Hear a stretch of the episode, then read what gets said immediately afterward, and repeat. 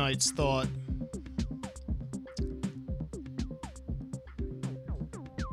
People keep telling me I'm going through uh, a midlife crisis. But how could they know this? Do they have some kind of information that I don't? I mean, nobody knows when they're going to die, so how does anybody know when the uh, when their half-life is? Nobody knows when they're going to die. I guess you could, you know, die by suicide, but that's cheating.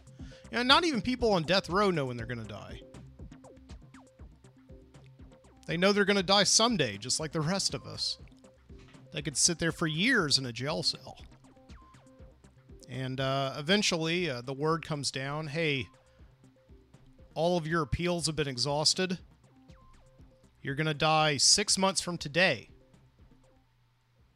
So the six months comes. The big day, they eat their final meal. They go down that green mile to the uh, to the chamber, and they sit in that chair. And then all of a sudden, right as the switch is about to be flipped, some kid comes in and says that the governor gave them a stay at least until the further evidence is uh, considered, thanks to the Innocence Project, right? I mean, they don't know when they're going to die. There's always that that possibility that they will be saved at the last second, right?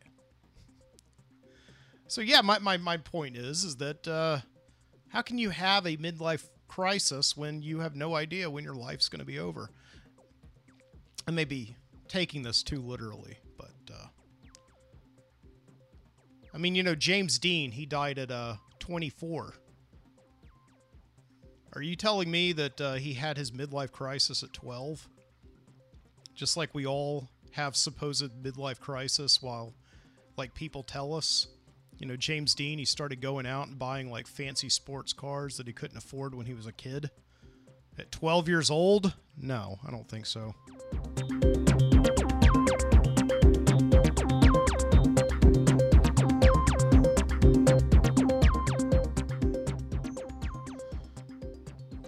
From Birmingham, Alabama. This is the Midnight Citizen Show. Thank you for stopping by. I'm your host, Mike Boody. It's been a very long time since I've been been here. Uh, in the studio, recording again. Been since March.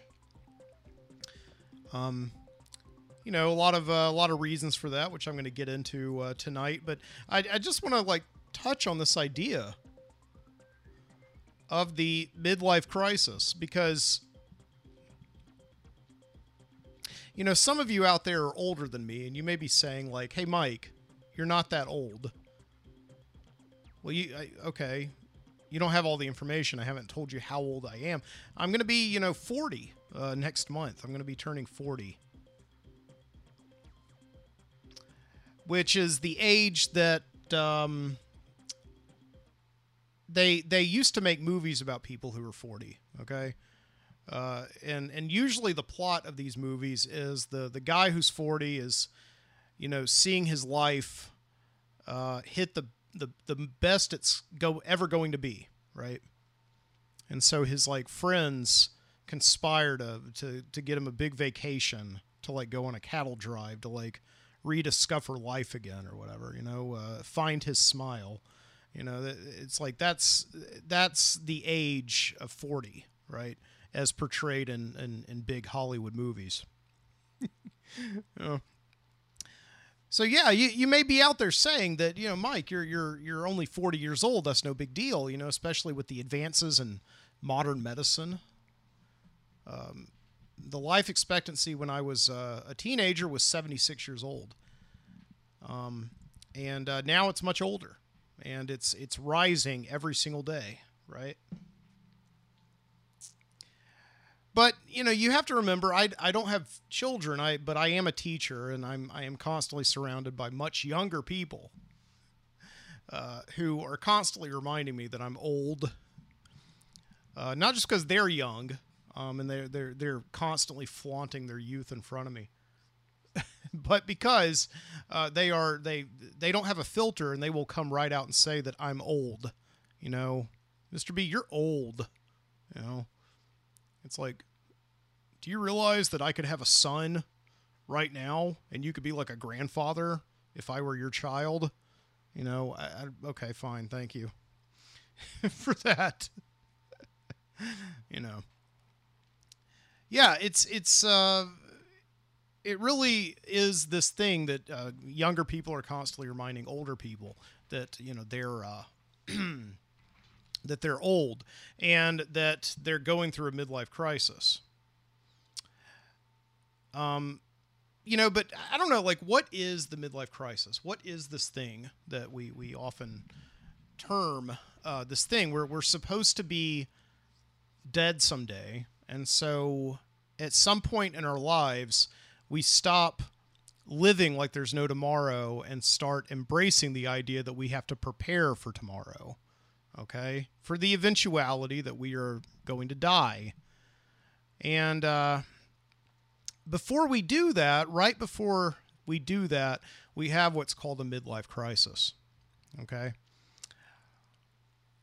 Usually brought on by by age, okay? And and 40 is generally that idea of, you know, where you're supposed to sort of be middle age. You cease being young, right? And you start being I don't know, not yet over the hill, but somewhere in the middle there, between 40 and 50, right?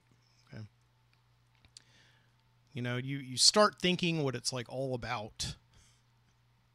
You know, you go through this like crisis of of conscience, of uh, of existence, and you start like reevaluating all the relationships you've had in your life. Start thinking about all the bad decisions you've made in your life. You know, and you try to go out there and just um, I don't know, reignite the fire, right? Okay.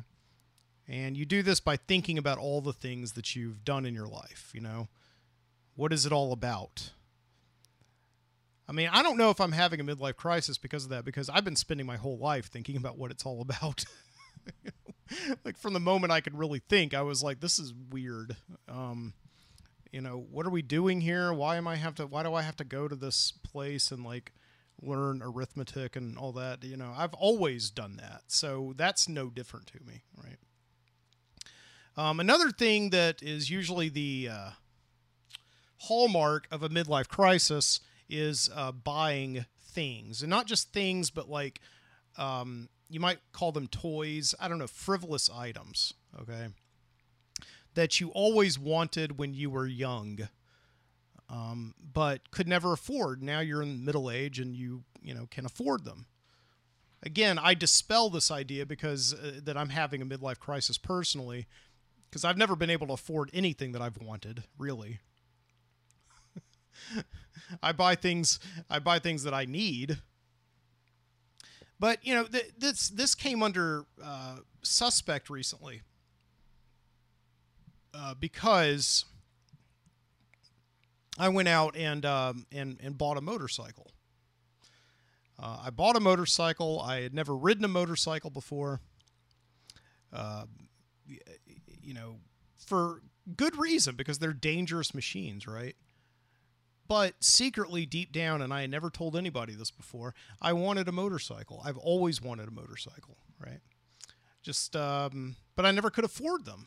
Um, at least I never thought I could afford them. And I always thought they were dangerous, just like everybody else. But, you know, there's good sides to a motorcycle, right? So I went out and bought one of these things, and uh, I bought it back in uh, March or April, just after the time I did my last podcast. And uh, I started writing it to my job, which is I, am a teacher, so I, I, wrote it to school. And so all my students kind of saw me riding in, into the school and taking my helmet off and kind of walking down the halls. And this uh, near 40 year old guy with this motorcycle helmet walking in. And uh, I was talking to my students one day uh, about it, and uh, I suddenly heard one of them, uh, under her breath, go like midlife crisis. and I looked at her, and uh, you know, th- this again, this is like young people are constantly reminding you that you're having a midlife crisis. And so I had to tell her, no, this is not a midlife crisis.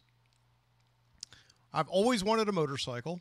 I could afford a motorcycle for once in my life. And there's a lot of really good things about having one. You know, you uh, you save on gas. You um, you know, I could get 125 miles to the gallon in my motorcycle if I wanted. Um, you know, they, they're um, very easy. You don't have to park them. You can uh, on the street. You can park them. Um, you know, on the sidewalk. They're really good for zipping around in uh, around town, just doing quick errands. And they said, "Yeah, sure, sure, sure." uh, another uh, stigma of midlife crisis is rationalizations. You know, every bonehead decision that you start to make, you start rationalizing it. Like telling yourself that, oh, the motorcycle, it'll be good for, uh, it'll be good for the environment because it gets really good gas mileage, right? you know. Uh, yeah, no, it, it's, uh, you know, I'm not having a midlife crisis. You know, no, um, I I don't believe I, I don't I don't think I believe in them. I really don't. Um, you know, not to say that I am definitely going through one of the major stigmas right now of a midlife crisis, which is I'm going through a major uh, life decision. Uh, I am changing jobs, and that's happening. Um, you know, when you change jobs, especially when you are my age, you know, when a lot of people I graduated high school with have been in a career now for you know more than a decade, um, and they're doing fine. Um, but very often, changing jobs is a sign of like you know right there at the middle of your life, uh, you're nervous about the possibility that maybe you're going to be trapped in some kind of a career forever, you know, until you retire or until you die. Um, and that's certainly like uh, something that I am afraid of, right? So I do have this tendency to uh, to change jobs quite frequently in my life, and um, so yeah, sure. For maybe that reason, I'm going through some kind of a crisis. I don't know.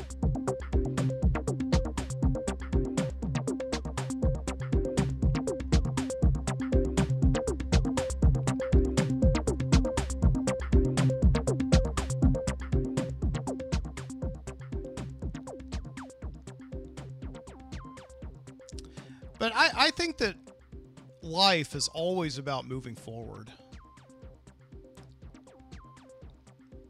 And I'm not changing jobs right now on a whim. I want to be very clear about that. So,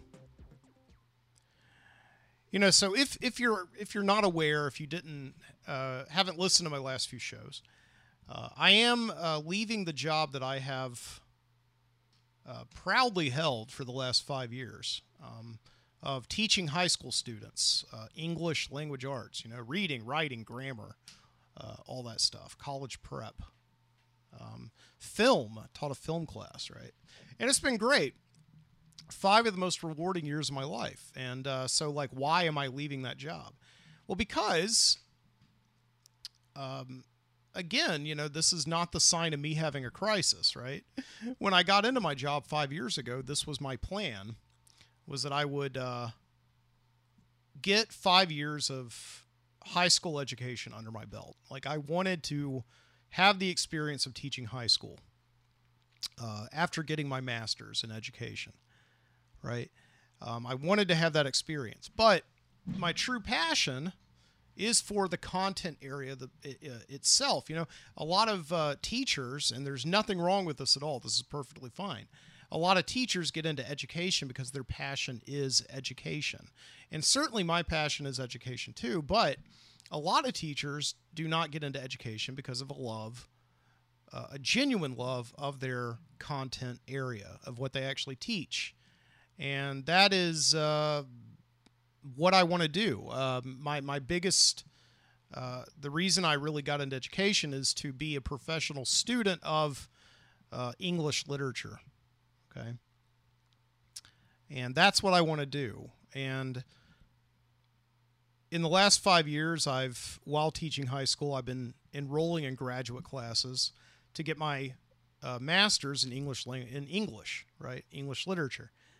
And uh, this past year, I've been accepted uh, as a teaching assistant uh, to the university here in town to uh, begin going and taking classes there full time, with them paying for my tuition, and in return, I teach uh, some classes uh, at UAB while I'm while I'm going there.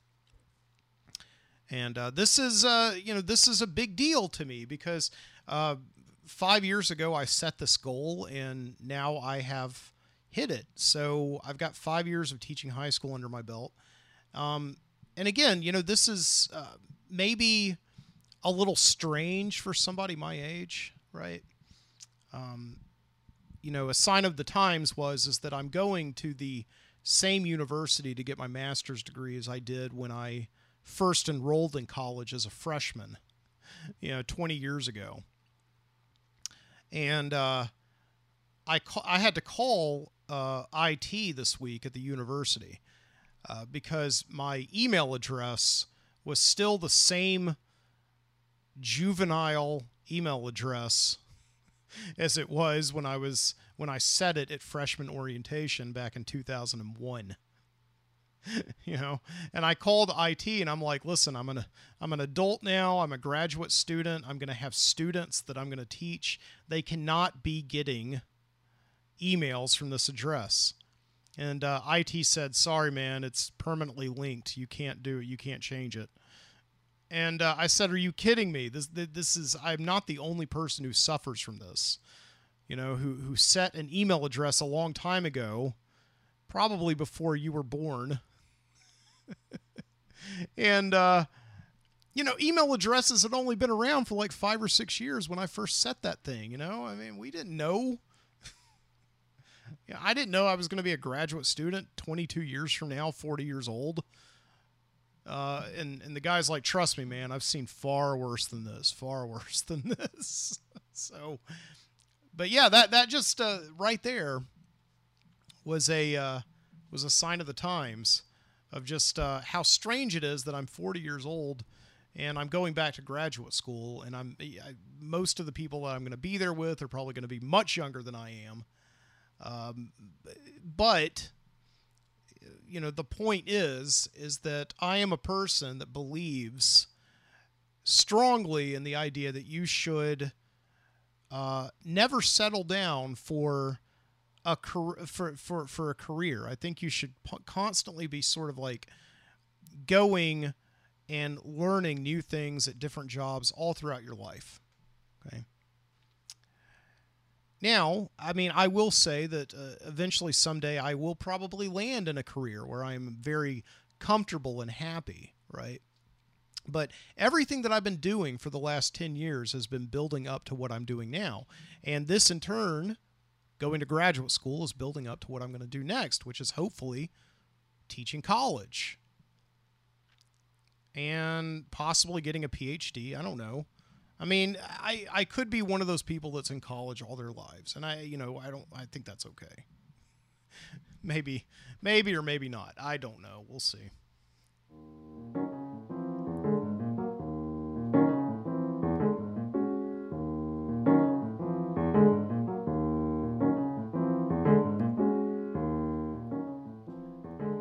But you know, th- this is um, this is important to consider. I mean, I sort of said it as a joke earlier, but it is absolutely true that with advances in modern medicine, uh, the first person who is going to live to like say 130 may very well be alive right now. I don't think it's me because of my bad habits, my vices. Uh, I've never really taken that great of care of myself. Excuse me while I drink a cup of coffee at 11 o'clock at night. That's good. but we have to start rethinking the way that we uh, that we do work. Because as we get older we're go- we're not going to be retiring the way that we used to the way that we uh, my my mom and dad did it you know in their early 70s um, we're not I mean, not to say that we're going to be working into our 90s, but I think what's going to happen is is that we're going to for those of you who have a career that you've worked for 35, 40 years or so, you're going to retire. And then because now you're going to be living to 130, you can't very well spend you know 60 years doing nothing on retirement. I don't think the world uh, will support that because more people are going to be born and they're going to be basically paying you to do nothing. Which is, I mean, you know, that's what you want to do. That's fine. But what's what what is going to be the new normal is people are going to get out of this one career and they're going to find something else that they want to do, some other kind of career, and they're going to go to college for that. So you're going to start seeing, you know, 60, 70, 80 year old freshmen, I think, quite frequently. You know, at all the uh, sorority mixers and, you know, things like that. I think it's I think it's very possible it's going to happen, right? In our lifetime. And so uh, I think uh, I think I, have never been ahead of my time, but I think I may be very well ahead of my time in this, in being a 40 year old college student. Two of the seniors that I taught this year are going to be my classmates at UAB.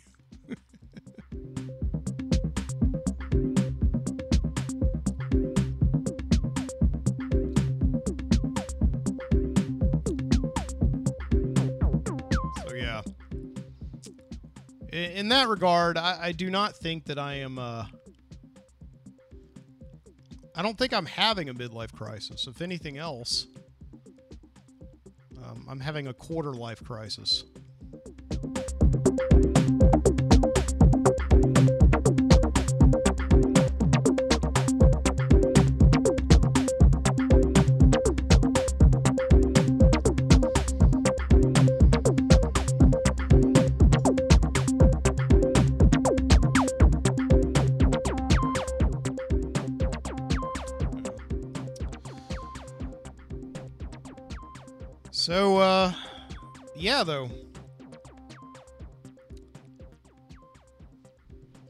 Former colleagues started uh, started school this week. Um, the kids come back next week, and so bizarre because um, I wasn't there with them for the first time in half a decade. Uh, I was at home. Actually, I was over at my mom's house helping her. I'll tell you that. But this is the uh, the end of the summer now, and this is typically a very depressing time, usually for me. I mean, I'm excited about the prospect of going back to work, about going back and seeing the students, and how much um, puberty has changed them for better or worse. Uh, but it is kind of sad because I, I do I do love summer. And as an adult, you very often forget about what summer is truly like. Um, it's even worse if you don't have kids. Um, you know, you just kind of, at my old job, you know, I worked 12 months out of the year. And every job that I've had before that, 12 months out of the year. Uh, when I when I started teaching, I suddenly got a summer again, and it was really a weird experience. Um, you know, to wake up on that first day of summer after school's out and it's like nine o'clock in the morning, 10 o'clock in the morning, and uh, you're just there um, in the house and you don't have to get up and you don't have to hop in the shower immediately. You don't have to like uh, make your lunch. You can, you can just chill out. Um, it really was that first summer uh, that I was a teacher. Um, it was like this nostalgia that I can't describe. Um, I'll try to, but I don't know if I can do it justice. It's like when you're a kid, you know, and just like there those certain sounds of summer, you know, like The Price is Right on the television. uh, you know, Matlock coming on in the middle of the day, The People's Court. Uh, all those shows, you know, still come on television. You thought you thought that they went away, right? The second that uh, you know you went, um, you went back to school in August, but no, they're they're they're still there. I mean, I watched an episode of The Price is Right that first summer. I hadn't watched that show since I was, you know, 17 years old. But uh, yeah, no, I mean, just like this time of year, you know, the end of summer, going into, you know, Target and seeing the back to school sales, you know, just everything's eh, back to school. It's it's it's depressing because like that is over, and for the next nine months, you know, you have to wake up at a certain time every day and, you know, go to school. um. Yeah, I mean, you know, it's uh, it's weird because I I don't start going back to school for another you know three weeks, so I'm just you know off. But this is i mean I, I would normally be a little sad this time of year probably stop doing podcast and probably start just like spending all of my day doing lesson plans but you know i'm not doing that and uh, I, I have to admit you know i don't really have that feeling uh, that uh, that you know that i don't know. I'm getting back to work. I don't know. I can't. I told you i can't describe it. Yeah, like my first summer, you know, it was one of those things where it's like you hadn't had a summer in so long that you just feel like you have all the time in the world. It's just like, you know, when you're a kid, you feel like you have all the time in the world. That that first summer I was a teacher, you know, the day after the last day of school, I was in my car and I took a 10-hour road trip to Virginia by myself and I went camping for like 4 days in Shenandoah National Park. And all I could think of that the whole time was like, it's going to be so great to be able to go back home and uh, chill out and, and take a shower because there aren't that many showers at that park. and just lay down on the sofa and not have to get up the next day and go to work, right?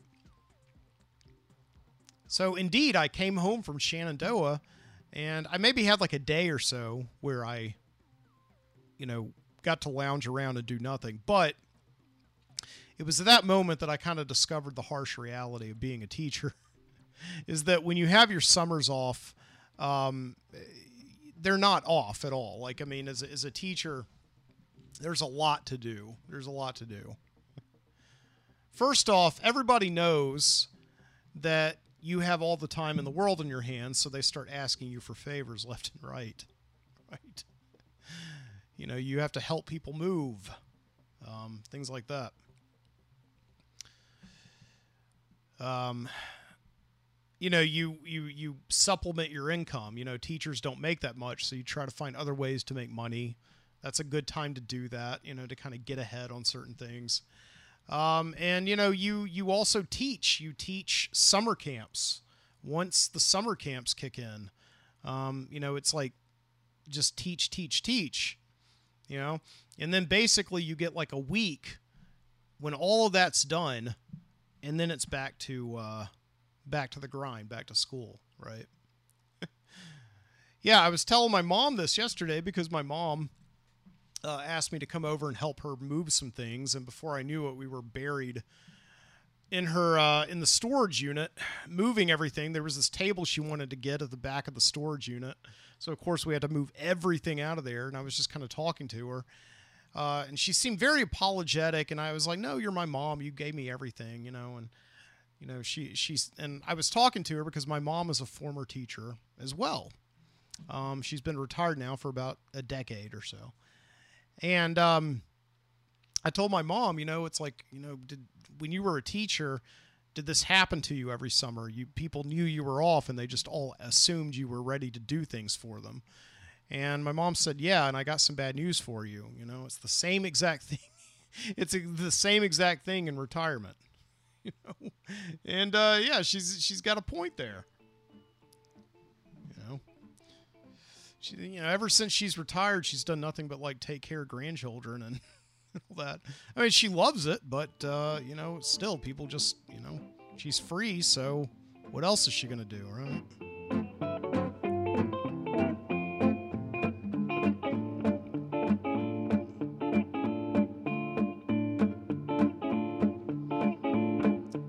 Of course, I'm not really worried about that too much because uh, my generation's not expected to retire. right? It's uh, it's too bad out there. We're just going to keep working and working. I don't know. yeah, but this has been a nonstop summer. It started with, um, well, I got COVID, which was no fun. Uh, I survived somehow.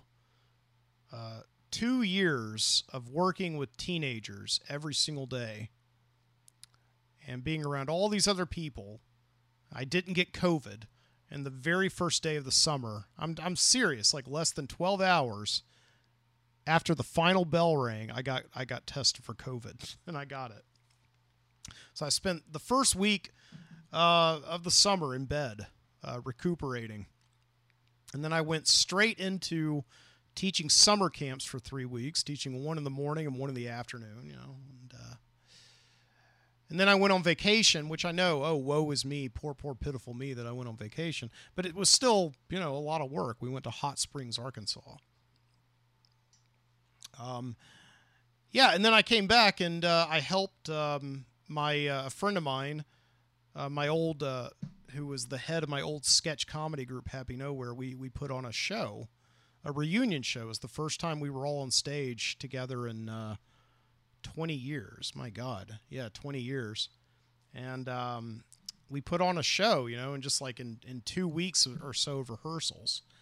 Um, you know, put on a show, and that took a that was a lot of fun, but it took a lot of time, and there was very little relaxing there, you know.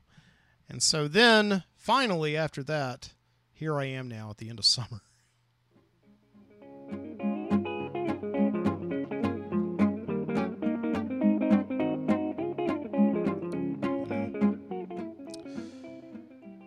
I'm actually relaxing a little bit. Finally able to sit down and do a show. Right.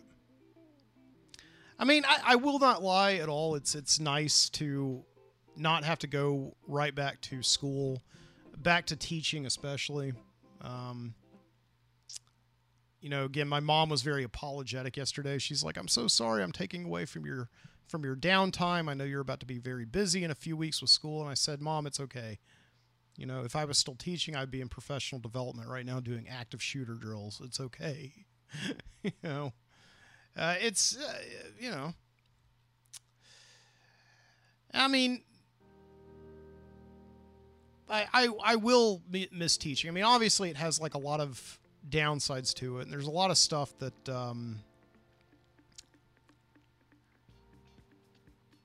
there's a lot of stuff about teaching that wasn't unpleasant. That was unpleasant. I'm going to take that with me for a very long time, right? Like, I mean, I because I spent the last five years in a small classroom with uh, teenagers, you know, I will forever know the plot of every single Marvel film. Um, I can't say the number 69 without giggling. That's unpleasant. I'm going to have to deprogram myself. But that being said, I will very, very miss te- very much miss teaching uh, high school students. Um, it was a great five years. But I'm looking forward to something. Uh, what's coming next? I can't wait. Let's see.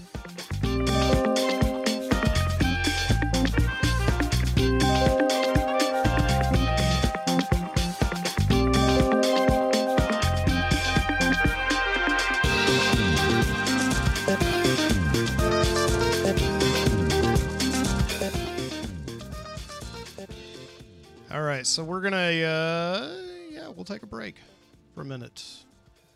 Listen to some music for the Free Music Archive, and I will be back. This is Mike Boody, the host of the Midnight Citizen Show.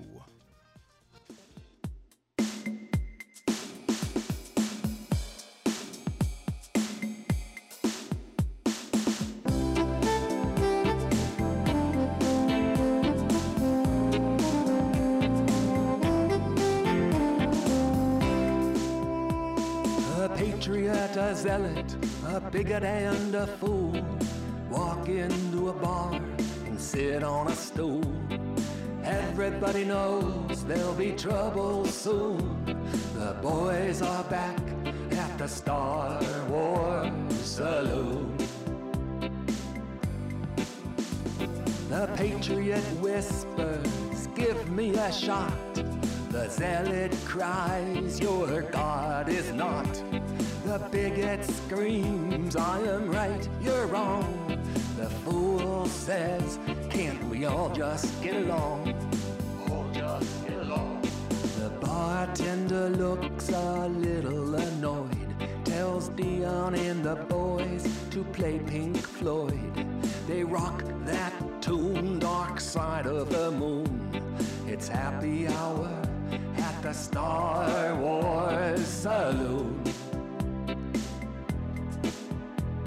The Patriot sings its national anthem. We are us, and they are them.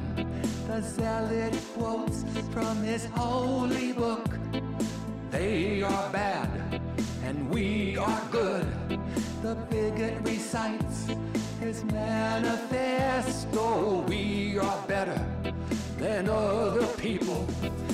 Fool cheers for his hometown team, and nobody agrees on one damn thing. Yeah, maybe one day, maybe someday soon, we'll find a friend at the Star Wars Saloon. Another country, creed, and color. Love each other like sister and brother. Maybe one day, maybe someday soon. We'll all hang out at the Star Wars Saloon.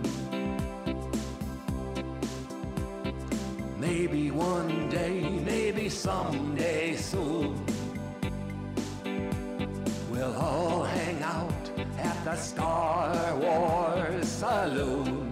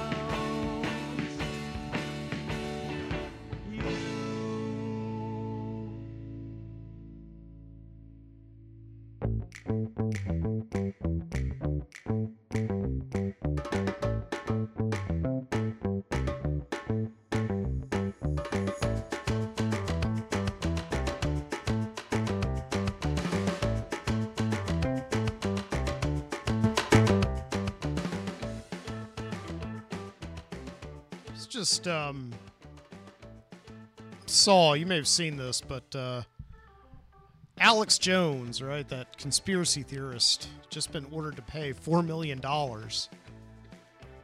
for repeatedly uh, telling people that Sandy Hook was not real. You know, that uh, school shooting from like 12 years ago. Yeah, it's like been something he's been just talking about nonstop, apparently. I don't watch the show, but uh, just telling people that Sandy Hook didn't happen, that it was like a false flag thing or whatever. I don't know and he had to sit in a courtroom in front of all these parents of kids who uh, had been killed by some lunatic. Not only did he have to pay them $4 million, but he also, for the very first time, had to admit under oath that Sandy Hook did indeed happen. You know? Can you believe that? It's like he had to come out and essentially say that uh, uh, it, uh, Judge, it was uh, it was uh, it was entertainment. Sandy Hook really did happen. Wink. Um, you know uh, that madman really did walk into a gun and with a into that school with a gun and shoot them. Wink. Mr. Jones, why do you keep winking? I got some pulp in my eye. Pulp. You know. I had a grapefruit this morning. Pulp shot into my eye right? But anyway, Sandy Hook really did happen. Wink, wink.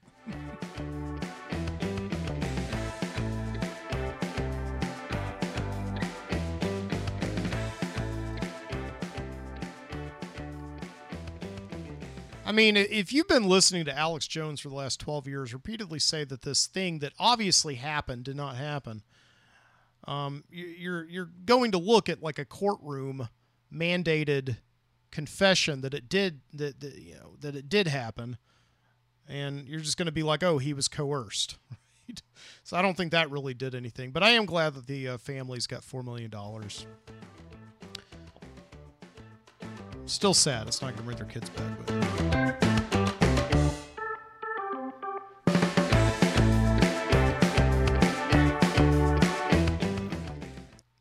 So I hope you enjoyed that uh, music break there.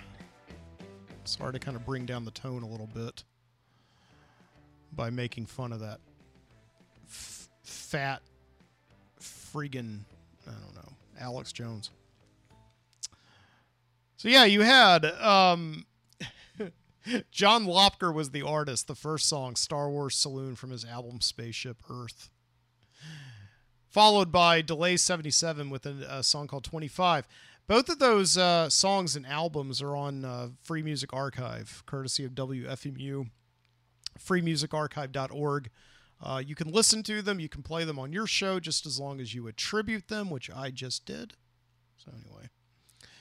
I uh, hope you are uh, enjoying the show. If you are liking the show, please uh, consider checking out uh, mikeboody.com slash the Midnight Citizen where you can find this episode as well as a backlog of shows that I have done going back to 2011. You'll find them there.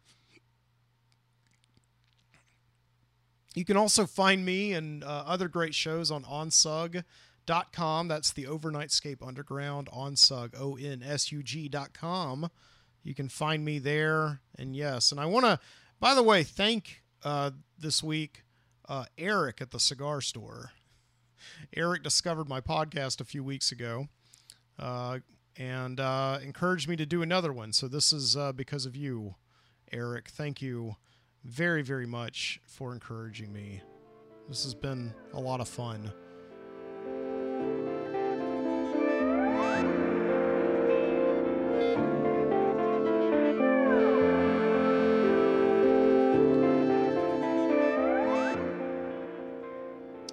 And it continues to be fun. Let's see what else we got. yeah, this um, process of changing jobs has been it's been pretty smooth. Um, you know, there wasn't like a an assault on the Capitol or something like that, like uh, that other famous changing of jobs we had last year.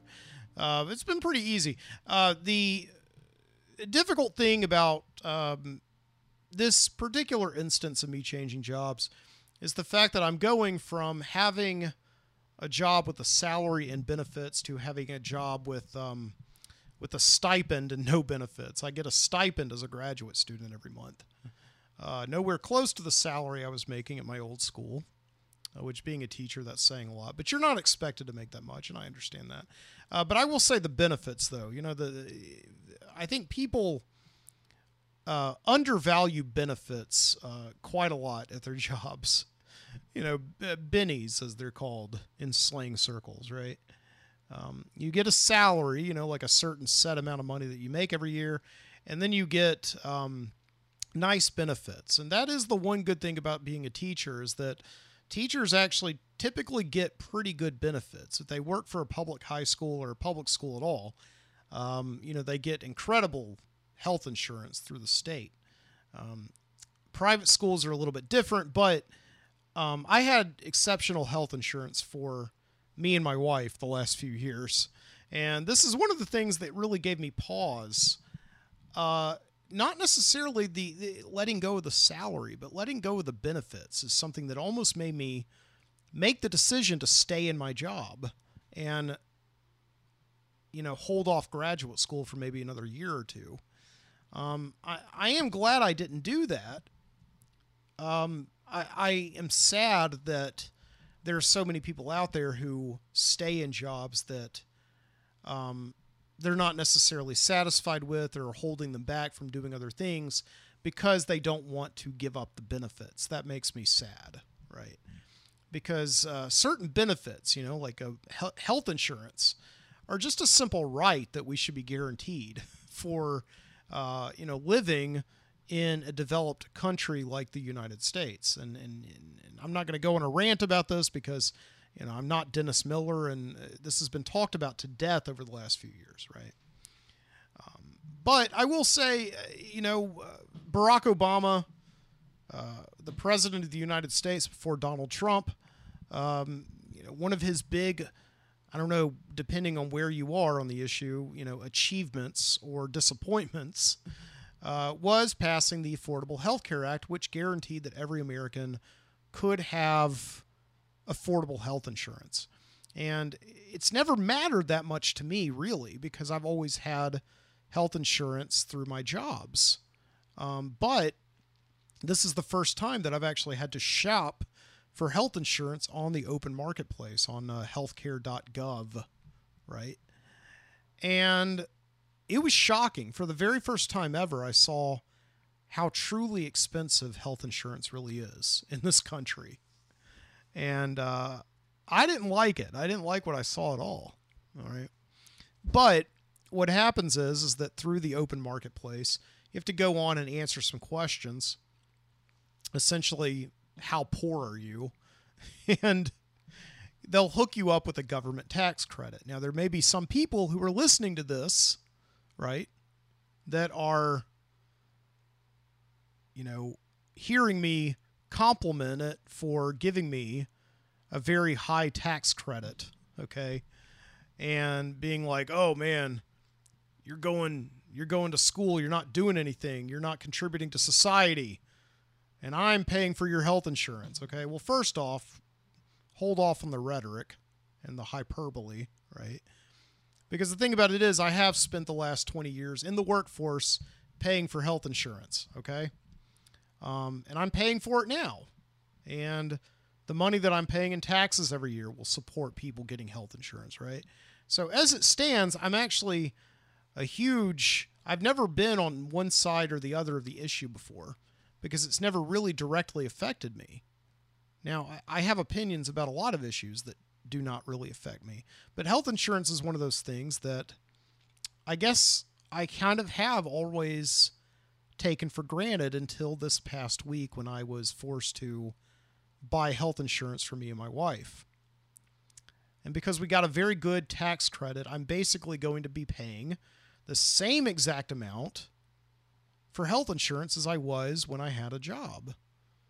And so I kind of made a leap of, leap of faith and and took this new position without even thinking about how much the health insurance was going to cost because I knew that if I saw how much it was going to cost, it was going to basically force my hand and force me to keep the job that I currently had. Okay. So I've been procrastinating all summer long on buying health insurance because I've been terrified of the cost. Um, but it turned out to not be that bad, really. I mean, you go on and answer a few questions, you know, how poor are you? And uh, they give you a tax credit and they automatically apply that to the cost. And the cost for us is surprisingly not that bad. Um, and so I would say if you're out there and you're not you're thinking of leaving your job and you're not quite sure about the benefits of what happens when you're going to lose those, you know, right? Um, do yourself a favor and just look. It may not be bad as bad as you think, right?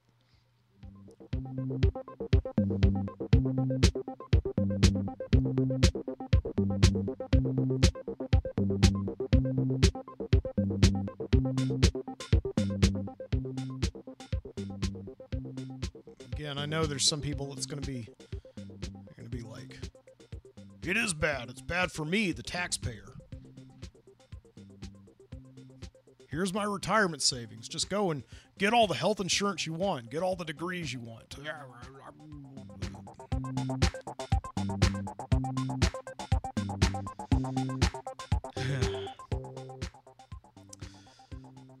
Other, you know, like less painful aspects of switching jobs, right? Changing emails.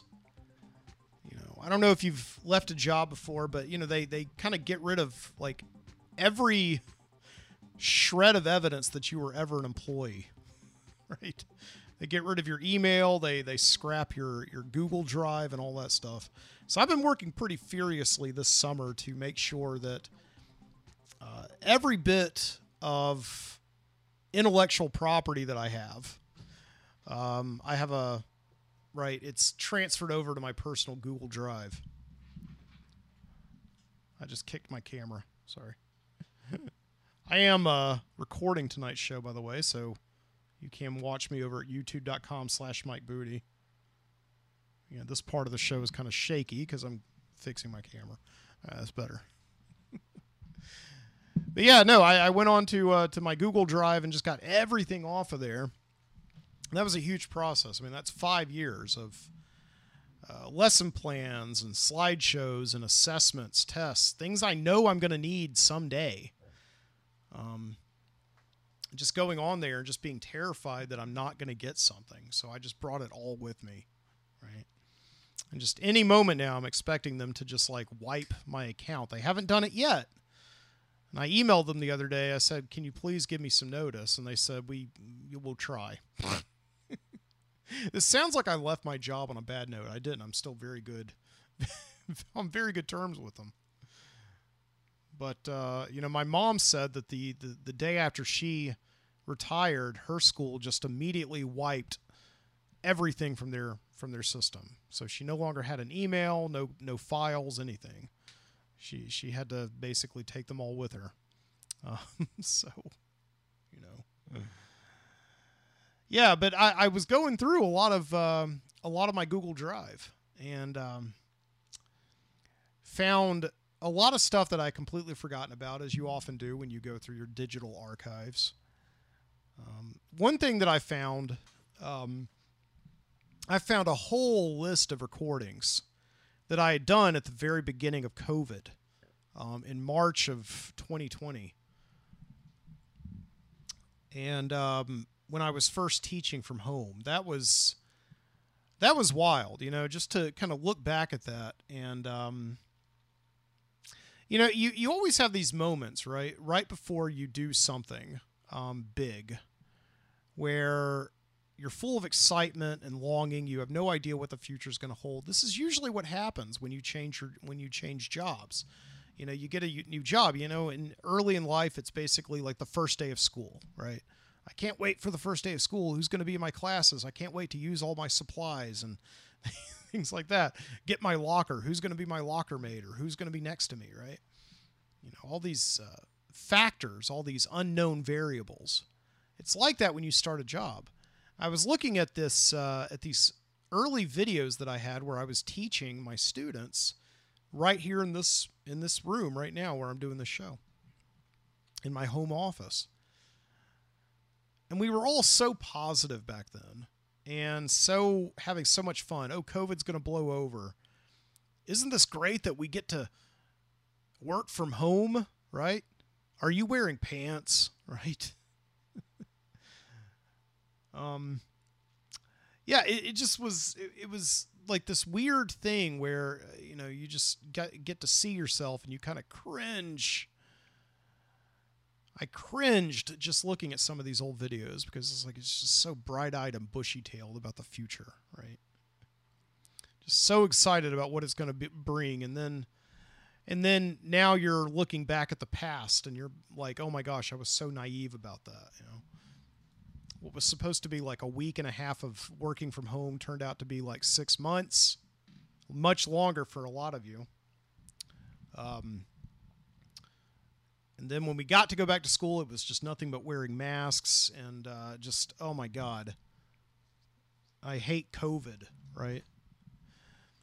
And it's kind of like that with my job, too. It's like I look back on the last five years of my job and think back to when I was, you know, the the the day before I started, right? Where I was just so excited. I was I was like at school until like midnight the night before the first day of school. And just in there like making sure all the desks were just so everything was so clean, right? I wrote a big message to my students, you know, welcome students, right? All the wood was dusted. It was just such a perfect moment that I just wanted to capture, right? And uh, just capture in my memory. Um, I was so bright eyed and bushy tailed right, about the future. And now I'm looking back at the past, and yeah, there were a lot of great moments and a lot of great moments that warranted that excitement that I had. But there was a lot of stuff that, uh, you know, like I did personally wrong as a teacher. Times I may have lost my temper. Um, you know, times I may have just like regretted the way that I taught something or whatever, but you know, I don't know. That's the thing. It's like every single time I start something, and we all start something, right? We we have to have like uh, some cautious optimism. Okay, it's totally okay to be excited about the future, but just know that you're going to mess up. It's going to happen. There's nothing you can do about it. But uh, don't let that uh, don't let that rain on your party you know i don't know may, maybe that's one of the, the, the things that keeps me reinventing my life every 10 years you know changing jobs just never settling down because i just love that excitement of not knowing of being cautiously optimistic of you know just what's what's in store for me you know? New people i work with you know a new desk that i sit at You know, just just all you know i just i love that feeling of newness and uh, you know i don't know it's just wondering right now if like going into this job i know one one kind of cool thing about going into graduate school is that i know that this is not going to be a job i'm going to be in forever i'm not going to be in graduate school forever you know, this is something that is supposed to lead to something else and I, you know, if I if I gave you the wrong impression earlier, I apologize. The wrong impression that um, you know, I never want to be tied down to any job. You know, that's not necessarily true. I just I want to get into a job knowing that it's going to lead to something else, right? And um, I want to make those goals clear to employers. If an employer ever asks me in an interview, you know, where do you see yourself in ten years? Um, and uh, you know, I, I have to answer honestly. I, I'm, I'm going to answer them like if I legitimately see myself working for that company, I'm going to tell them. But normally I would not tell them that. But I've never been asked that question before. Where do you see yourself in 10 years? I don't know. I kind of lied and told all my seniors this year in uh, career prep that uh, that that's a question they're always going to get asked. But uh, I, I've never been asked it personally.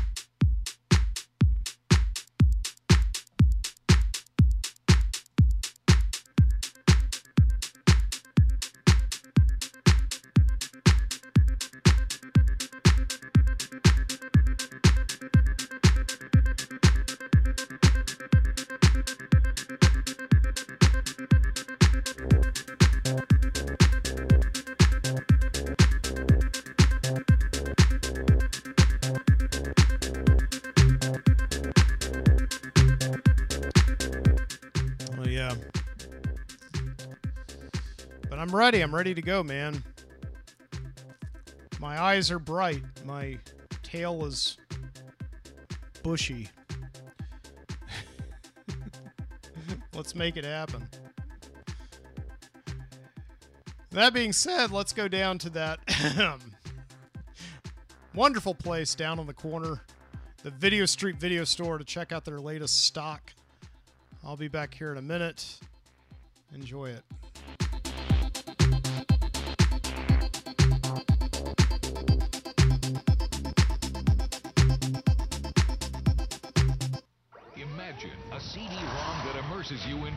Wicked predicament. Get out of there and fast.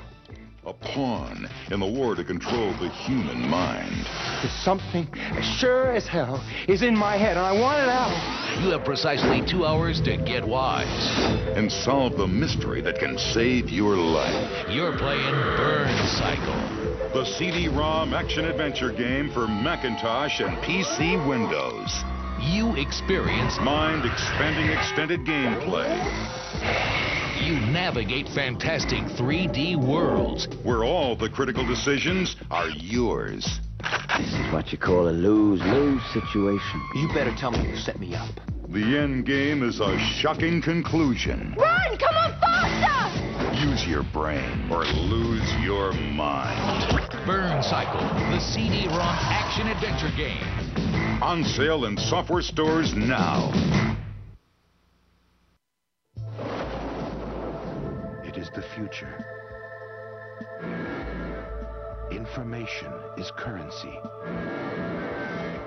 Data theft is a capital crime.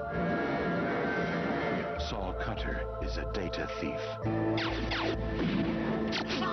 Cutter, getting some heavy buzz on the net, man. Something's up with the data I'm currying. Can you tell me anything about it? Sid Mate, just get out of there and fast. The rewards are high. No touching, stroking, or fondling. Should have been a routine run, and now it seems like the whole world's on my tail. One false move and I'll blow your head clean off your shoulders. So are the risks. Then fix it your brain. This is what you call a lose-lose situation. What have you got that they want? I could ask you the same question. But this time, he's stolen more than he bargained for. Something as sure as hell is in my head, and I want it out. The memories that you are made up of are literally being erased. Now, he's got something on his mind. Imagine a piece of software that can duplicate a human mind and store it on a computer. Tip the balance of world power in favor of whoever has it. And in two hours, it's going to kill him. Stink of death, careless, Cutter, people just seem to start dying. Don't think you were cornered the market in range. Can't stop this game. It's a bitch.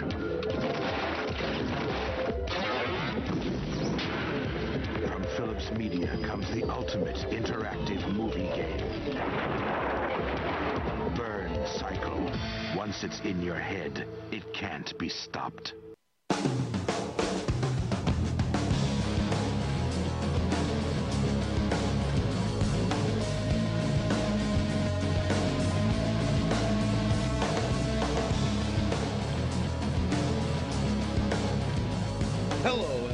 Keith Croft, along with Bobby Payne, bringing you the best of Game Crazy at the Game Crazy Selling Skills Challenge. That's where talent, skills, knowledge, and great value come together to create the ultimate games destination. That's right, Keith.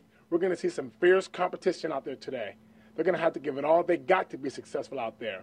Because today's game isn't about scoring points, getting kills, or saving the universe from alien domination. No, Keith, today's game is all about selling. That's right, Bobby, but the kind of selling we're talking about isn't high pressure, some loud, obnoxious pitch. At Game Crazy, selling's about identifying needs, building relationships, and maximizing the gaming experience for our guests. And it's all done by focusing on five key selling areas hardware, used games, MVP, trades, and pre orders. So let's go down to the game floor where Zelda Scott will take us through our keys to the game. Zelda. Thanks, KC and BP. I'm down here in the his house, you know, the Heezy, with the GC posse to get the 411 on Game Crazy. Let's start with the hardware. This is like a gamer's ride, dog. And if you sell them the right ride, you got a better chance of selling some 20 inch chrome rims later. Know what I'm saying?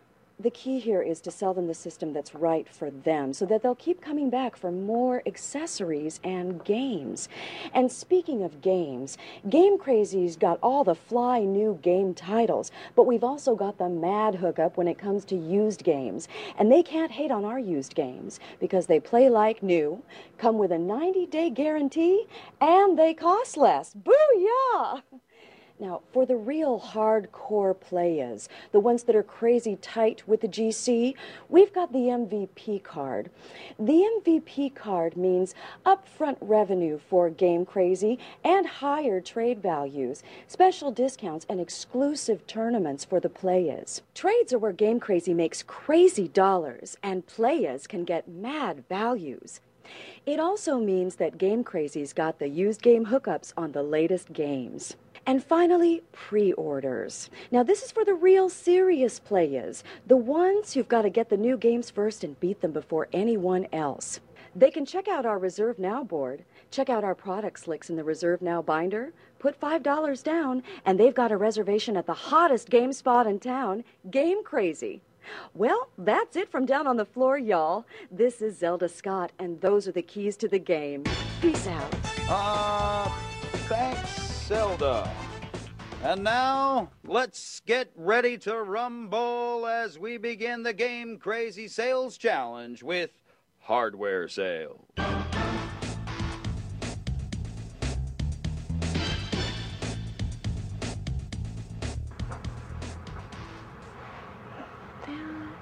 Hi, welcome to Game Crazy. Hi. Hi, what system are you interested in today? Um, well, it's my son's birthday and I'm looking for some video games, but I'm really not sure what he wants. All right, what system does he play? Oh, and here he goes asking the right questions. He's off to a good start, Keith. System. You know what? That's what I need. I need a system and some video games. Um, sorry, I'm just all brand new to this. No, it's fine. Basically, there's three platforms to pick from. You have an Xbox, a PlayStation 2, and a GameCube.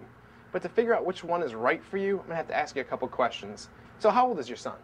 He's turning 12 and he's in middle school. Okay. What kind of games does he like to play? His favorite is driving games. All right, how about DVD movies? The critical movie question. Ah, the kids love the movies, Keith. He does have a TV, and this will be in his room, so, you know, that would be great. How about online play? Mm, you know, I'm not so comfortable with that. Well, you know, actually, it's pretty safe and secure, but I understand your concerns. But he did a nice job of keeping things moving. How about friends? Will you have friends over? Absolutely. He has two or three buddies that I know he'd have over. All right, so based on what you're telling me, I'd probably recommend a Sony PlayStation 2. It has some great racing titles. You can play up to four players at once. You can play DVD movies. And while it's not the best online system, you can definitely tap into it later on down the line if you decide to go that route. Ah, great suggestion. What a lucky kid. Wow, sounds great. I think that's what I need. Oh, it's a great choice. Uh, basically, what we're going to do is set you up with some accessories, a DVD remote, a wireless controller, and we're going to have to get you some memory cards to get you started. Perfect. Okay. And there's the ad on. He's really selling the ultimate gaming experience, Keith. Let's go down to the floor with Zelda, who's standing by with Ryan. Rye dog, that was the bomb diggity, my friend. How'd you do it, dog? Well, Zelda, actually, it was really simple. I just found out what she was looking for. I needed to know who was going to be playing the system, what kind of games her son was going to be playing, what she could afford, and then what kind of features she might want later on down the line. I suggested the right system with the right accessories, built trust and a relationship, and after that, it was easy. Well, you certainly made it look that way, dog. There you have it. Back to you, Casey. Oh, thank you, Zelda. And now, on to our next challenge. When high margins and great values come together, it's used games.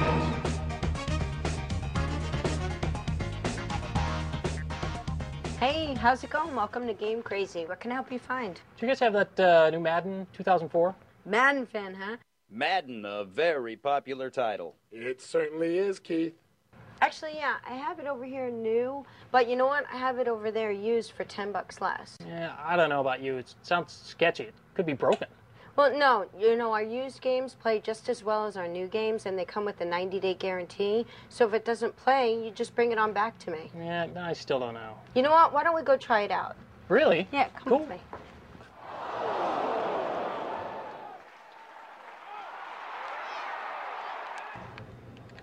So, what'd you think?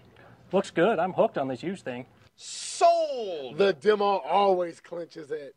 Great. Well, if you like that, I've also got ESPN football used and NCAA. Bring football. on. Zelda, what's her secret? Hey, girlfriend, what's the dilly, yo? Well, Zelda, used games are just a great value. When I told him about his savings and the 90 day guarantee, it just really got his interest. The demo was just to reassure him he was getting a quality product. That was the clincher. Well, big ups to you, girl. That was off the heezy fo sheezy. K Money? Thank you, Zelda. And now let's get back to the fundamentals with trades.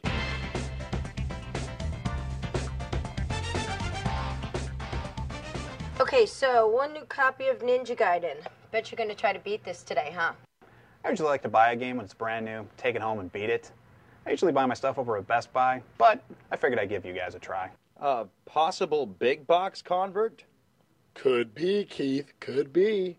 Oh, so you're new to Game Crazy. Do you know about our whole buy, play, trade thing? No, what's that? Well, it's really what we're all about. It sounds like you're the kind of guy who likes to beat a game as soon as you get it, so this is perfect for you. You could take all those games that you've already beaten, trade them in for credit for anything else that you want. I mean, I can take the games I've got at home, bring them in, trade them in, and get new games for less? That's right. Well, I can't do that over at Best Buy. I'm definitely coming here to get all my games. Great. Well, in that case, you're definitely going to need an MVP card. MVP? Did I hear that right? Zelda, what's going on down there? You heard it right, K Dog. Gail is getting extremely jiggy with it by going for the MVP. Let's see what happens. So what's the MVP card?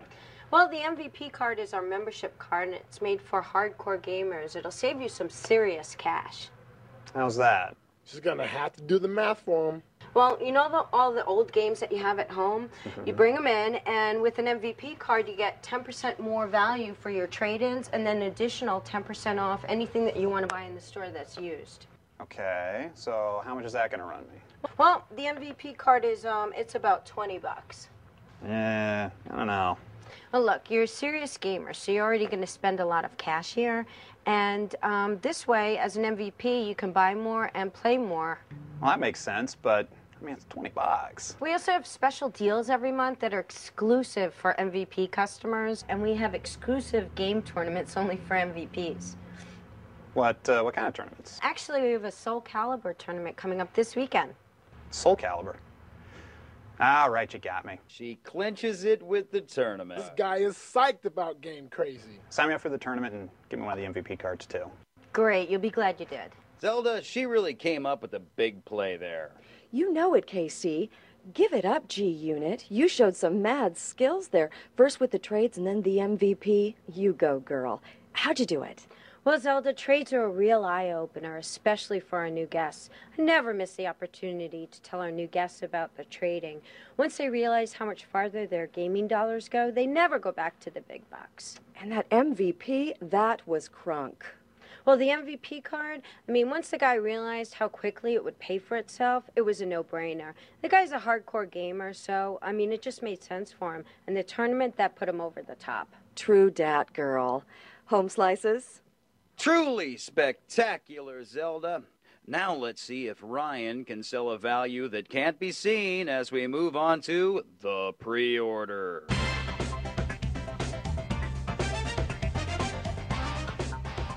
Hey, welcome to Game Crazy. Hey, thanks. How's it going? Good. Right on. Uh, you're a Final Fantasy fan, I see, by your shirt. yeah, that's right. You guys have the new one yet? oh, actually, it doesn't come out for a couple weeks yet, but you can pre-order it. No, that's okay. I think I'll just come back later. Look, you know how Final Fantasy is. You definitely, definitely want to do this because you know it's going to sell out. You're right. Final Fantasy does sell out pretty quickly. I think I'll do that. All right, it's just five dollars down, and we guarantee you one the day it comes out. Oh, I have to put money down? Yeah, but it's only five dollars. Actually, you're Tara, right? Yeah, that's right. Aren't you an MVP member? Yeah. Oh, all right. What's your phone number? It's uh 555 4655. You know, you actually have $17 in trading credit here. All we can do is take $5, roll it right onto Final Fantasy. That way you'll have it in your hands the day that it comes out. The trade credit. I didn't see that coming. A great call. That sealed the deal. Where did he come up with that?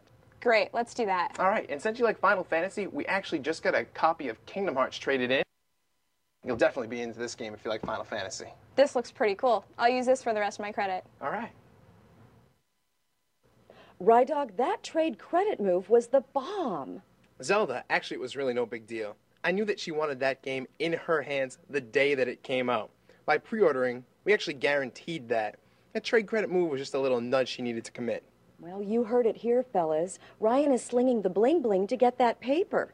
That's all from here, Casey. This has been Zelda Scott representing for Game Crazy. Keep it real, Casey.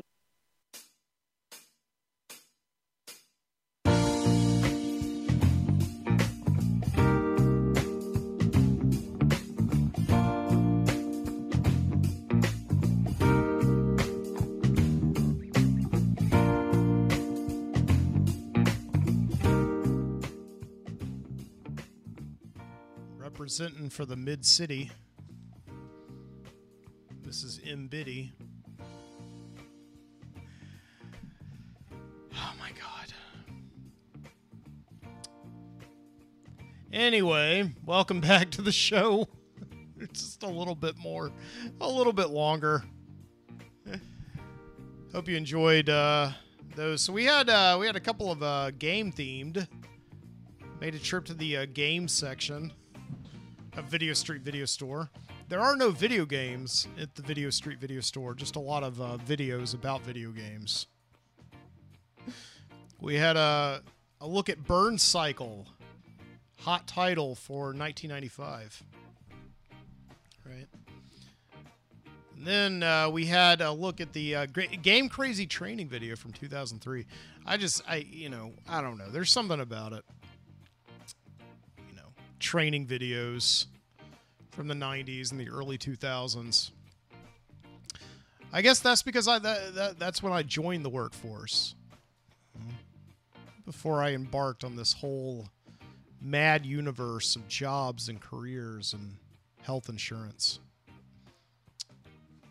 And you know that's that's what you would do. You would uh, go in on your very first day, and you would go back to the back room, and you would uh, do all of your paperwork,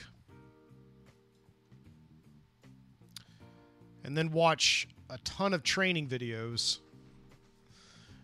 about what to do and what not to do, how to push things, you know, what certain promotions were going on, how to talk to and interrogate customers. And uh, then they would release you onto the sales floor. And you would go under the wing of a bitter, cynical assistant manager who then told you to completely forget everything that you had just watched in the video, right? uh, that's the way it went. Uh, memories, memories.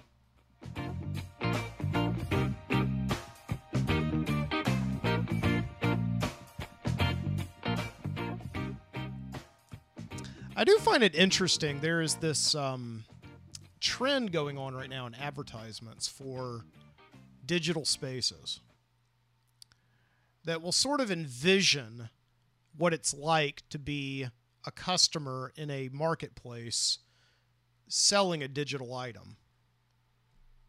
If that makes any sense. I think Progressive Insurance started this, where they would have people go in to like this all white, you know, marketplace and buy health insurance from uh, from from Flo, right?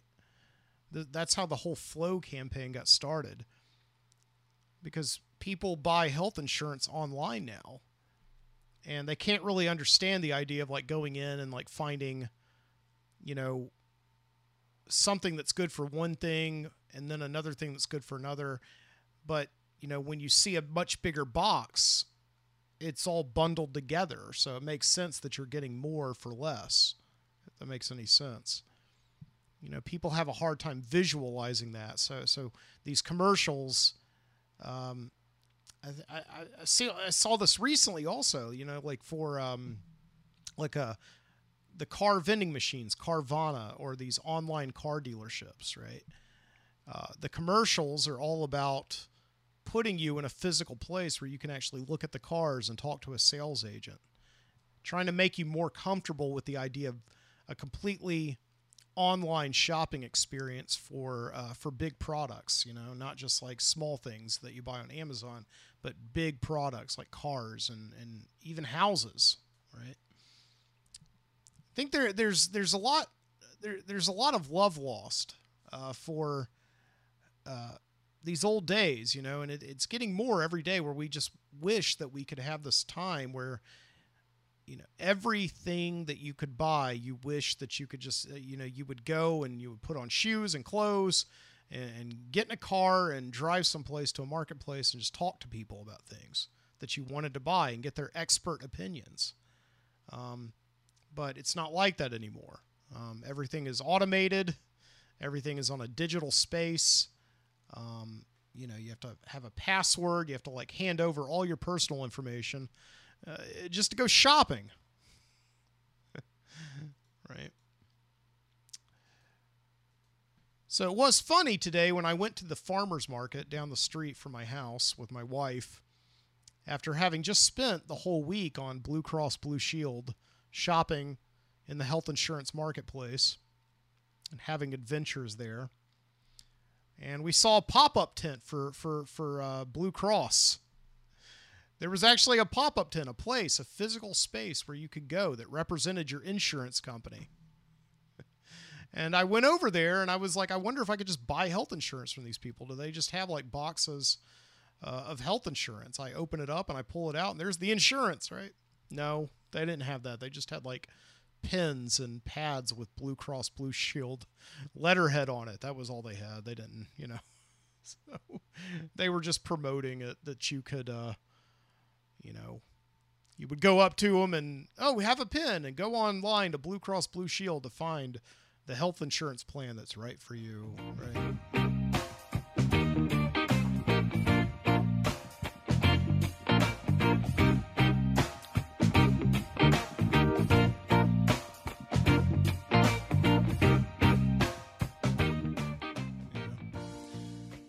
So, anyway, thank you so much for stopping by tonight on the Midnight Citizen Show. I have been your host, Mike Boody, and uh, this is the beginning of a new series of shows that I'll do. I, I kind of stopped doing them every single week, but um, you know, I'll do several in a row, and then I'll take some time off and all that. So, so I'll continue to do shows over the next few weeks, and I really hope you join me for all of them.